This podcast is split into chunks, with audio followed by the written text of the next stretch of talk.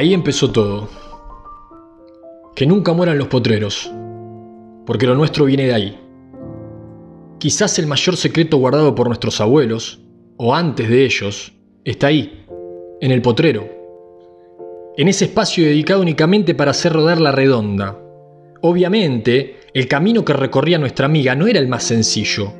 Debía superar tierra, pozos, vidrios que eran restos de picos de botellas rotas, y toda esta travesía, nada más y nada menos, pegada al pie del crack del barrio, para llegar al momento sagrado, que era superar al gordo que estaba en el arco. El arco, otro tema. Si tenía suerte y algún vecino dedicado se había esmerado, era un arco decente, uno de verdad. Tres palos de madera atados en los ángulos con alambre para unirlos y bien sujetos a la tierra en un pozo profundo que seguro el vecino había hecho bajo el sol. Y si no tenías esa suerte, siempre, siempre, detrás de un árbol estaban escondidas las cuatro piedras grandes, esas que iban a representar el arco, marcar los límites por donde la pelota debía entrar para después descargar el grito sagrado. El problema era si la pelota no entraba pegada al suelo.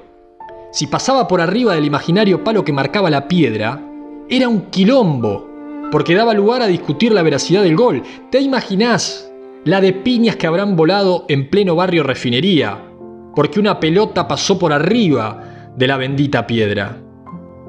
Ojalá nunca mueran los potreros, porque nacieron los nuestros, los mejores, los que volvían a casa con las rodillas raspadas, con sangre seca, porque continuaron jugando sin importar el corte.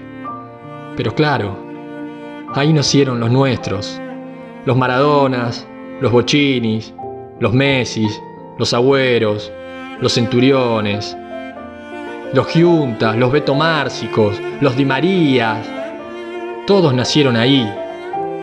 Todo aquel que se te venga a la testa recordando la nube de polvo que levantaba la danza en el potrero, todos salieron de ahí.